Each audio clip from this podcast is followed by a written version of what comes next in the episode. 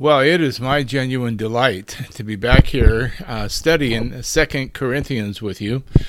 Um, and I say it is my genuine delight. I, am not just being polite uh, when I say that. It, it, truly is a delight because um, this study for me is is becoming incredibly transformational. And I say that because it is helping me to further realize that Christ is my life. He is my life. But that that life is realized, is appropriated, if you will, uh, by my experiencing on an existential level being more like Him in thought, word, and deed. The Christian life is about being conformed into the image of God's Son. And so we cannot merely sit back and say, Yes, Christ is my life, if that is some simply abstract thing out there that really doesn't have a experiential impact on us. And so I hope for you, and I hope for uh, anyone who listens in the future, that this study will in some way help facilitate that existential reality for you so that Christ is your life is not just a pious statement, but that it is a matter of appropriating his life into, into yours in such a way that you are in union with him in a living, experiential way. That you are seeing your thoughts, your deeds, your worldview, everything about you, especially your participation in his death, burial, and resurrection coming to real, uh, genuine reality for you. And most importantly, or equally as important, is others around you can see it. Can you imagine what it would be like if we had Christian homes where both mom and dad and, and the kids are uh, experiencing this kind of transformation in their life where where Christ is not just a a name that they speak with reverence and, and hope, but they they recognize that his life in each other being worked out in their interpersonal relationships with one another. In other words, can you imagine what it'd be like for the Christian home to be a place where the Christ is actually imaged? Not just talked about. But every time you hear mom talking with dad, dad talking with mom, what you hear, generally speaking, is this wonderful display of Christ likeness. And this translates into the relationship with the children as well. And then, of course, that would uh, be extended into the church family as well and then hopefully into the marketplace from there, into the world. So, this study has incredible implications for all of us. And so, when I say it is my delight to be with you and to continue this study, I'm coming from a real, genuine place in my heart and mind. So we are making our way verse by verse through Paul's second letter, and our text today is 2 Corinthians chapter 2, and we're only going to get through verses 12 and 13. So this study, so far we've discovered, is a study in contrasts. And the contrast is between true apostolic ministry, which is empowered by the Holy Spirit, and Satan's counterfeit ministry of the letter of the law propagated through human agency of men, the human agency of men who claim to be servants of Christ, even apostles, servants of righteousness, they claim, but are in fact ministers of Satan, who himself appears as an angel of light. But what they're preaching, instead of Christ as appropriated by the Spirit, what these false apostles are preaching, Christ as he is appropriated by the law. Let me say that again because it's a critical point. What Paul's opponents, those super apostles, those who came in after Paul established the church in Corinth and tried to usurp his authority,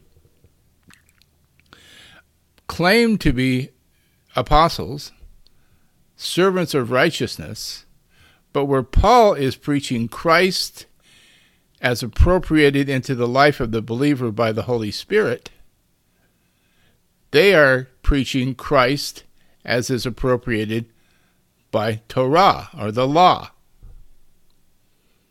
Now, you may ask, why is this important to you? Well, it's not only important, it's critical. Because if you are in Christ, God is at work in you to conform you into the image of his Son. This is, by the way, the end of the gospel. That's the whole point of the gospel. Not heaven, not even justification by faith alone, as important as that is. The end goal of the gospel is Christ formed in you and ultimately sharing in his glorified state.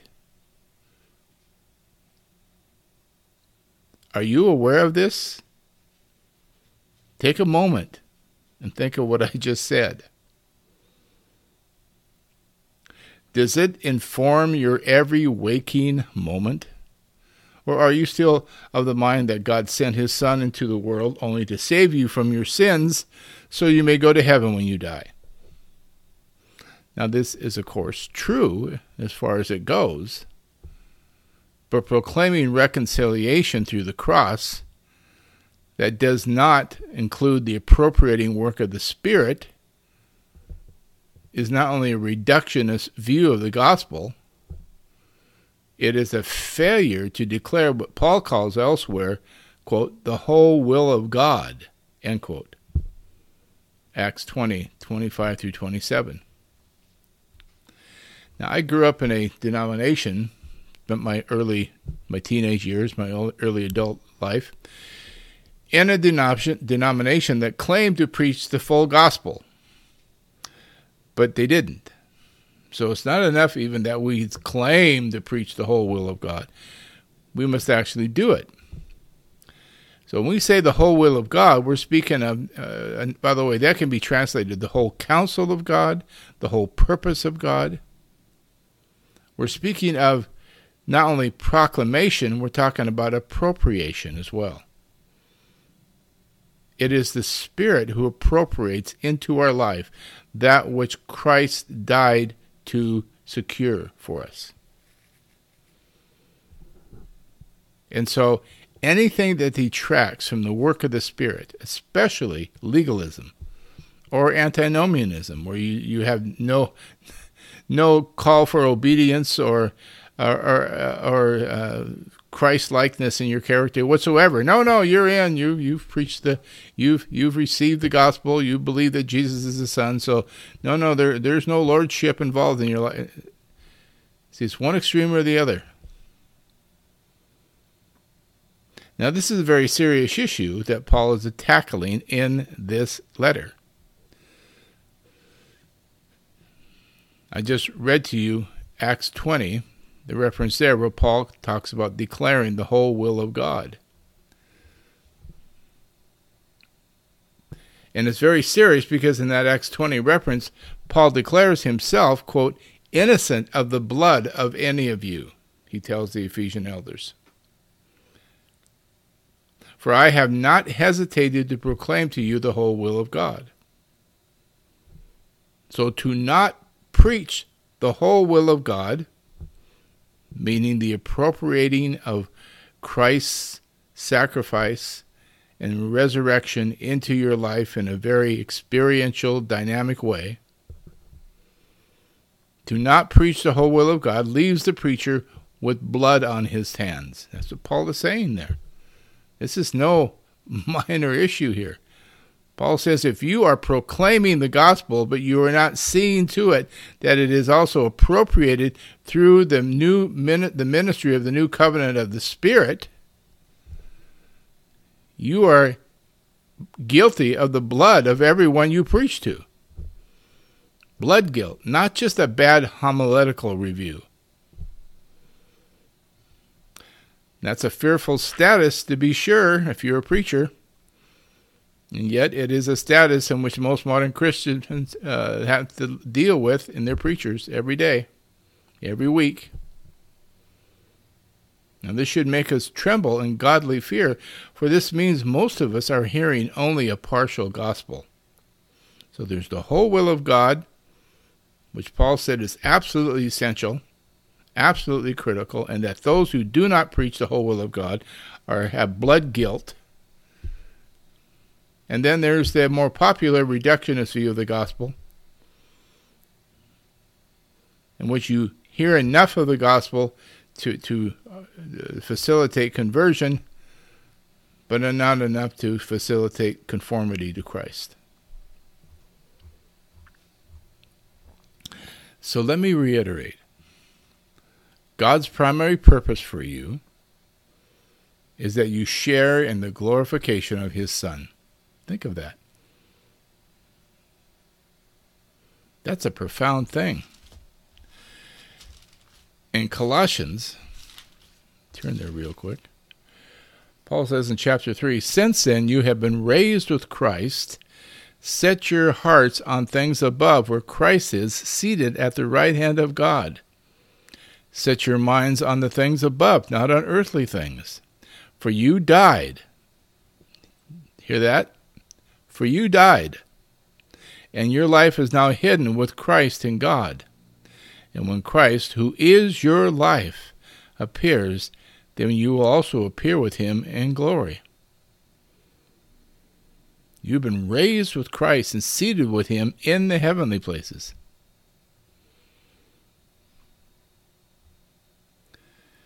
So God is at work in you this very moment with the primary purpose of conforming you into the image of his Son and preparing you for ultimate glorification. At Romans 8 28 through 30, Paul says this, And we know that in all things God works for the good of those who love him, who have been called according to his purpose. For those God foreknew, he also predestined to be conformed to the image of his Son, that he might be the firstborn among many brothers and sisters. And those who he predestinated, predestined, he also called. Those he called, he also justified. Those he justified, he also glorified. That's Romans 8, 28 through 30. So here in Romans, the apostles making it crystal clear. The purpose for which God causes all things to work together for good in your life is that purpose for which you are predestined, namely, to be conformed into the image of His Son. Therefore, predestination, calling, even justification is not to be considered an end unto itself, though to listen to the average evangelical, one would think so. Rather, justification by faith alone is essential only because apart from it, there's no hope of ultimate glorification. So simply getting saved is not the ultimate goal. Getting saved and being conformed into the image of his Son and participating ultimately one day in his full glorification, that's that's what the Christian life is about. And it's not something we're simply sitting on our hands waiting for. It's something that's being appropriated into our life every moment of every day through the ministry of the new covenant of the Spirit. And that is the purpose of Christian ministry. Now, later in this letter to the Corinthians, Paul tells his readers, quote, And we all, who with unveiled faces, contemplate the Lord's glory are being transformed into his image with ever increasing glory, which comes from the Lord who is the Spirit. End quote. That's 2 Corinthians 3.18. The primary purpose of all authentic Christian ministry, therefore, is not to get people saved per se, but to bring those who are saved into conformity to Christ's image.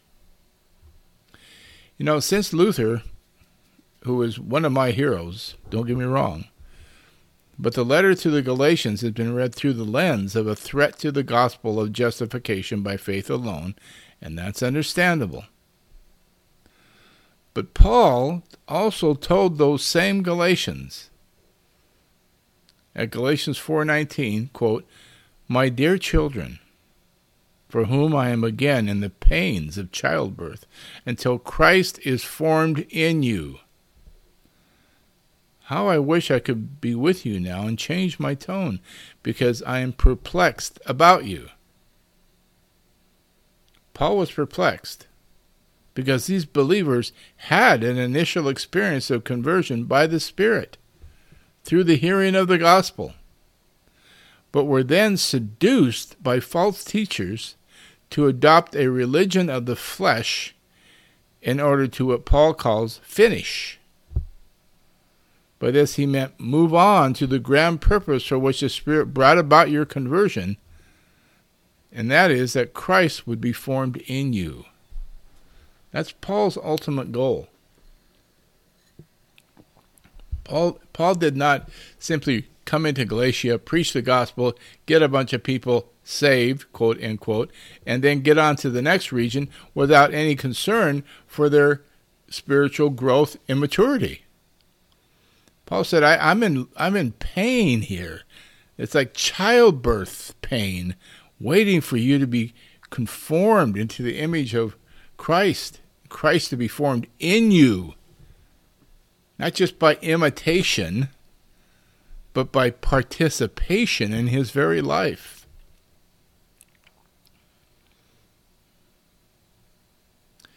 So you cannot finish by the flesh what God begins in you by his Spirit.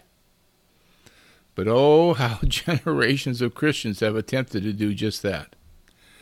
They get saved and even learn how to behave but seldom learn to walk in the Spirit and grow into Christ likeness. And that's ultimately the fault of those who preach and teach, of leadership.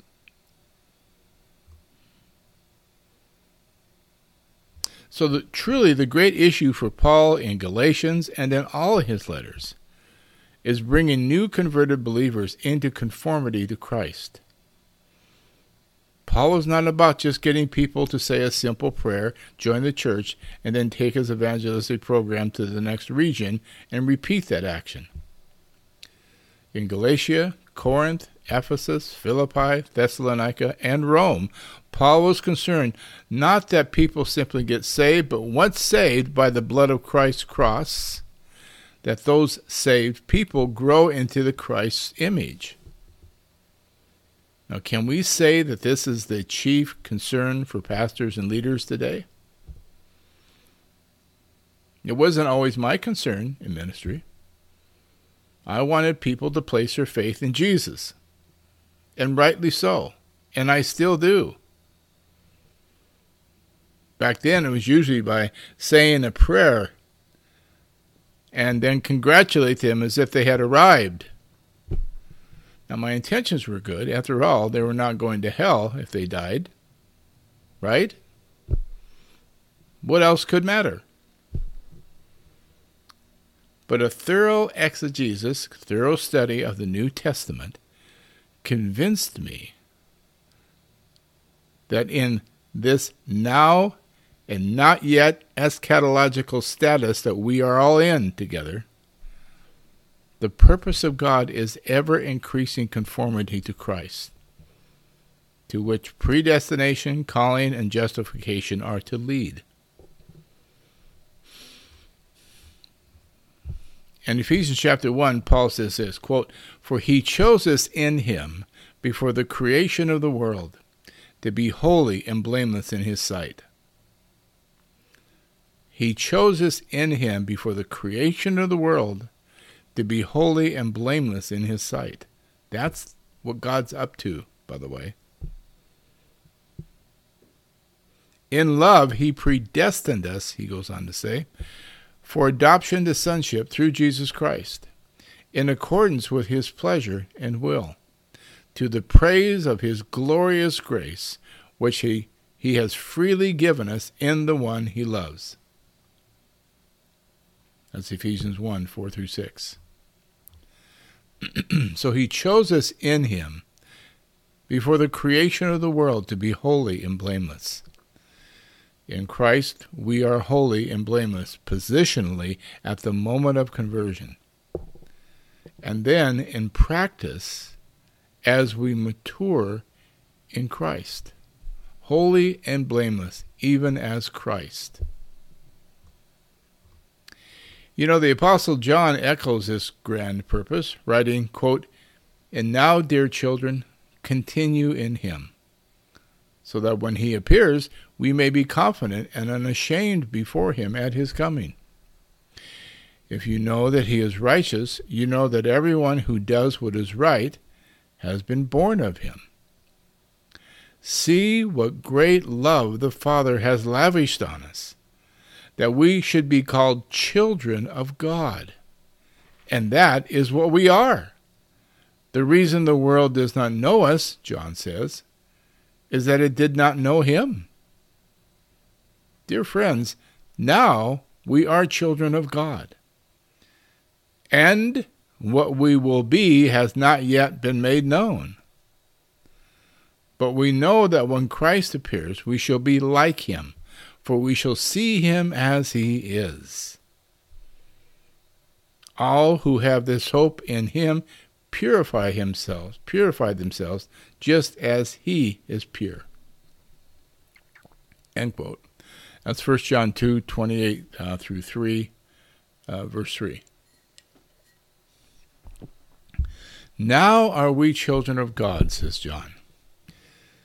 And what we shall be has not yet been made known. So, what is to be our response as you and I live out this now and not yet status that we're in? Some would say, pay and pray. Others might say, do your best not to sin. But what does John tell us? All who have this hope, what hope? The hope of being perfected in Christ's image at his appearing. They are to do what? Rest in this hope? Hang on until Jesus comes back? Circle the wagons and survive? No. We are to purify ourselves, just as Jesus is pure. In other words, as we see his character, his image being further and further worked out in us, that gives us hope and that motivates us to participate and cooperate and work on that so that it is more and more progressive in our life. Just because we are in the not yet status doesn't mean that we do nothing. Rather, the hope of perfection in Christ is to motivate us to become more like Him now. Okay, so that leads us to our text in 2 Corinthians, to which I'll return.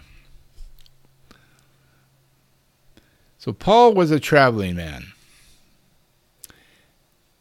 He went to Troas with the intention to preach the gospel to Christ, to preach the good news of Christ to pagan Gentiles.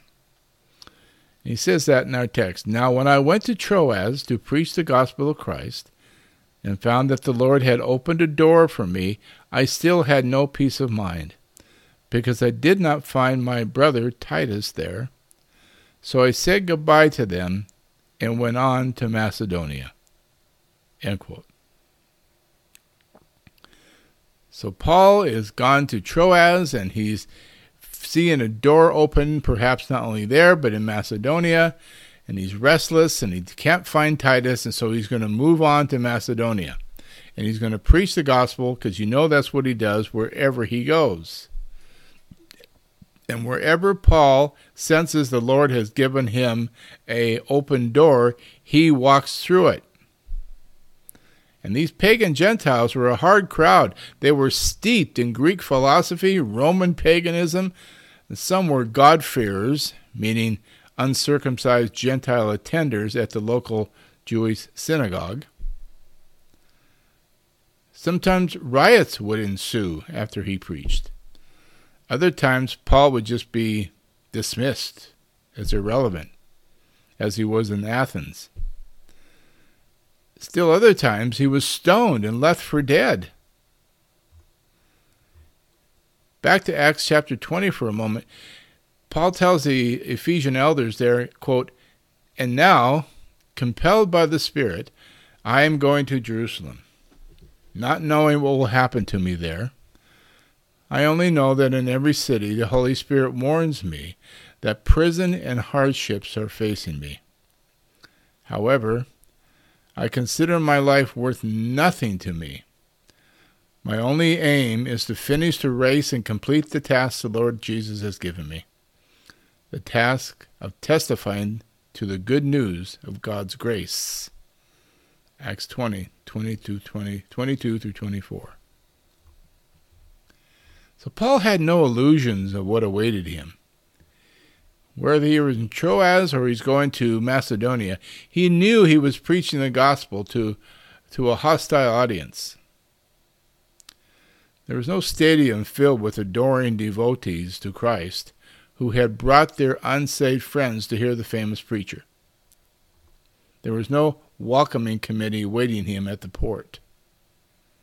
Now, he and his associates went out to preach to a hostile world, but they did so in the power of the Spirit, not knowing what would become of them as a result.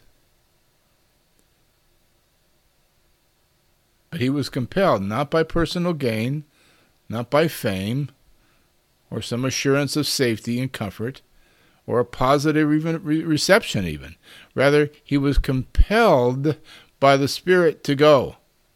And this is the first point to understand in the new covenant ministry of the Spirit. Evangelism is compelled by the Spirit. Evangelism is compelled by the Spirit. The context of our subject text in 2 Corinthians here reminds us at uh, verse 17 that there are many now and then who peddle the word of God for profit. But in stark contrast, it was in Christ that Paul spoke, before God with sincerity, as those sent from God. So, our text tells us Paul went to Troas to preach the gospel of Christ and there he, quote, found that the Lord had opened a door for me.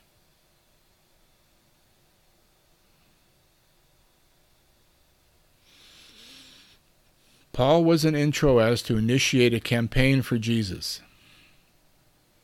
Paul was in Troas to tell, tell people how Jesus gets us. He was not there to do market surveys. No, Paul had come to realize his itinerary was set by the Spirit of God. It was the Lord who must open the door.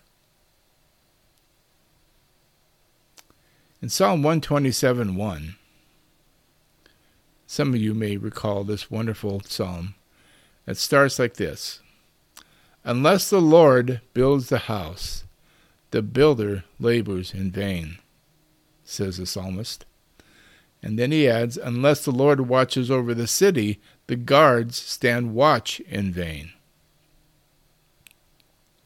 And that was Paul's take. He's not going to go anywhere and force anything to happen. He's dependent upon being compelled by the Spirit to go wherever he goes, and then dependent upon the power of the Spirit to preach, so that people's faith is not in his eloquence or in his delivery, but in the power of God. In the last 50 years, in American churches, we have experienced this wave of evangelical gimmicks and schemes, largely adopted from worldly sales and marketing programs. And they're all designed to get the unbeliever to like us and come to our church. But this was not Paul's program or even his mentality. In a, par- um, almost a parallel echo here in Acts chapter 14, we read from Attalia, they sailed back to Antioch, Paul and his companions, where they had been committed to the grace of God for the work they had now completed. So Paul's completed one of his missionary journeys. On arriving back at Antioch, they gathered the church together and reported all that God had done through them and how he had opened a door of faith to the Gentiles. And they stayed there a long time with the disciples.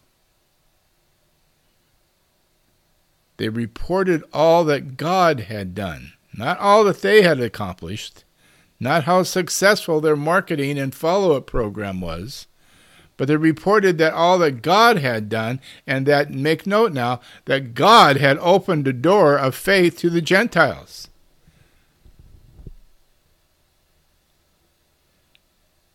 Paul had no hope of effectual ministry apart from God opening the door to make it happen. Paul had finished his first missionary journey, returned to Antioch, where he and his companions had been committed to the grace of God for the work they had now completed.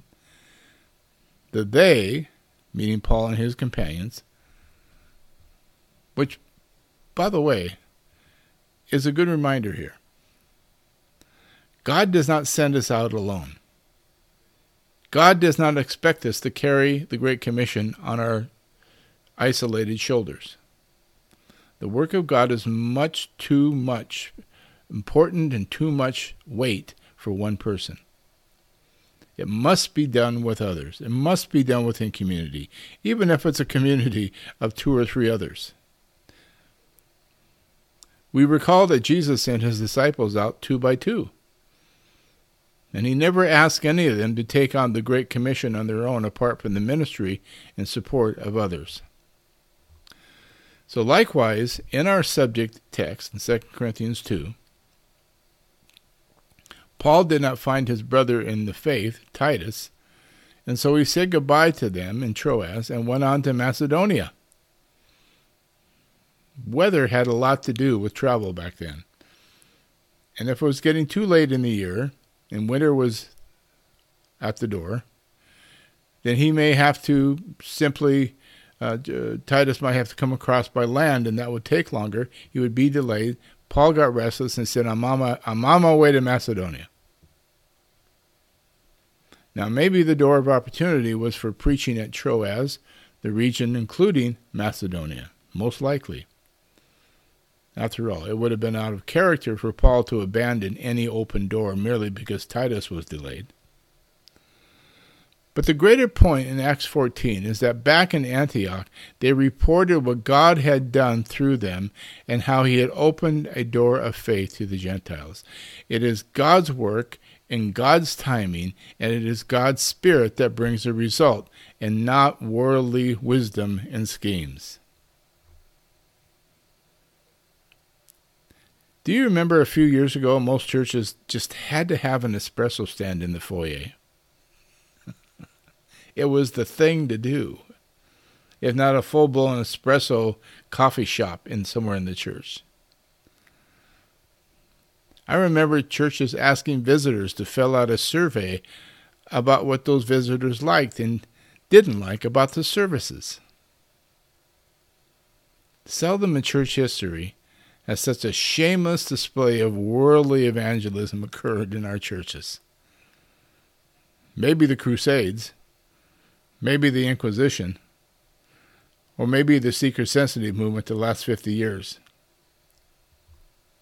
Why depend on God to open doors when we have technology and proven marketing programs? That was the mind- mentality. Now, they would have been loath to say that, they would have denied it vehemently. But that was the thinking of many of Paul's opponents in ministry, both then and now. They were hucksters. They weren't genuine ministers of the new covenant of the Spirit. The last thing the devil wants is men and women compelled by the Spirit to do evangelism. So the devil did not like Paul and his associates. For they are ministers of the new covenant of the Spirit, and not of the letter. For as Craig Keener points out, the letter could only inform, whereas the Spirit came to transform. So Paul is a man of the Spirit. He knows evangelism, like the entirety of God's redemptive work in the world, must be God's work.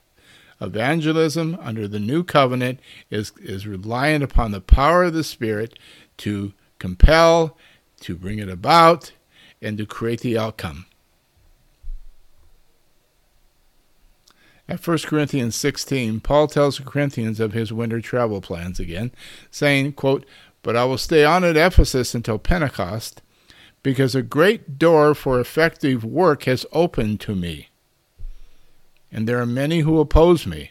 That's 1 Corinthians 6, 8 through 9. So this is Paul's theme. He was looking for a door open to follow and go through. Paul didn't just map out an itinerary and say, well, I don't know where God wants me to go, but I, am going to go here, there, there. No, he waited. He prayerfully waited for a door to open. Two things Paul sought, therefore, to discern is God opening a door? And if he is, if it appears he is, that would be measured by the degree of opposition. How counterintuitive is that to our thinking today? In Colossians, Paul asked the church to pray for him, saying, quote, that God may open a door for our message, so that we may proclaim the mystery of Christ, for which I am in chains. Paul was dependent upon God for his missionary work, for the empowerment and fulfillment of his apostolic ministry. And he realized that the fulfillment of that ministry would likely result in him being thrown in prison, beaten, shipwrecked, stoned, hungry, cold, but he was compelled. Under the new covenant of the Spirit, any minister of the new covenant of the Spirit understands that he is going to be motivated, compelled by the Spirit to do what he does. Woe to me, Paul said, if I do not preach the gospel. But there's the comfort and there's the delight and there's the joy of knowing that God is present in your ministry, that He's guiding you. He's opening doors. He's empowering you. He's comforting you. Remember, this letter started out in Second Corinthians with Paul praising God, the Father of our Lord Jesus Christ, the Father of compassion and the God of all comfort. Paul wasn't afraid of opposition. God is with him. Christ is with him. The Spirit empowers him, comforts him, guides him. At Colossians 4 4, Paul even asks them to pray for how he delivers the gospel. He says, quote, I pray and pray that I may proclaim it clearly as I should.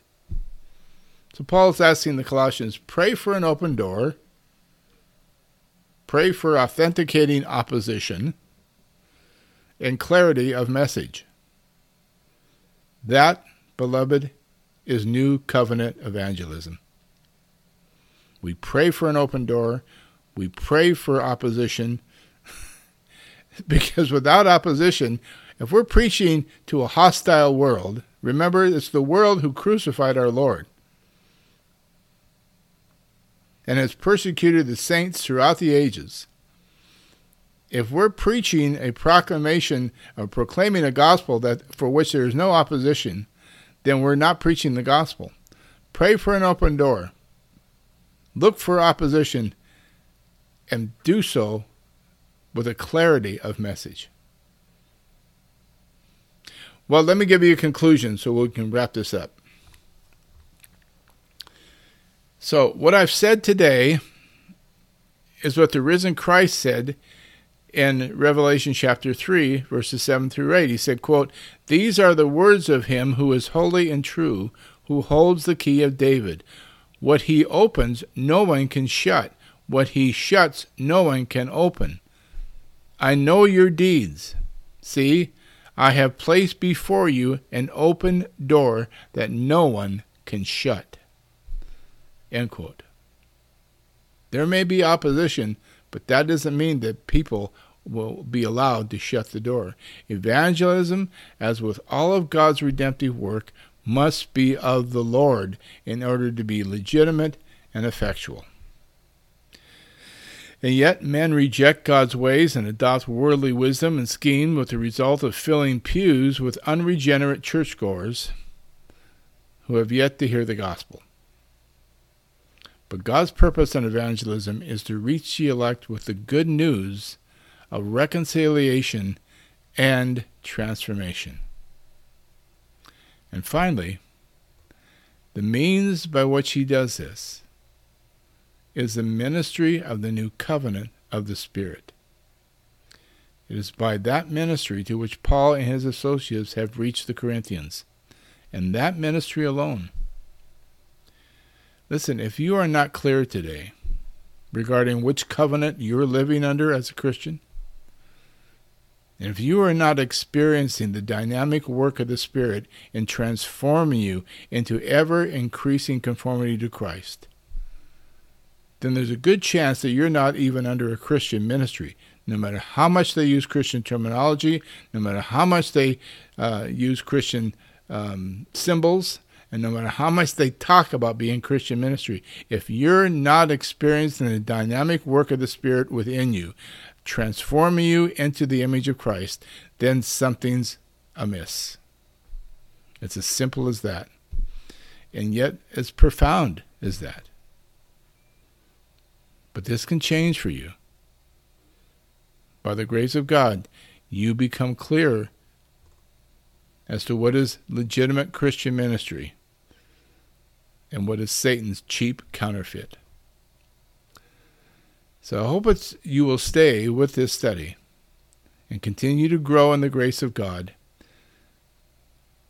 as we work to equip you with the discernment necessary to walk in the ministry of the new covenant of the Spirit and be progressively conformed into the image of His Son, so you have the glorious hope of knowing that one day you will fully participate in His glorified state.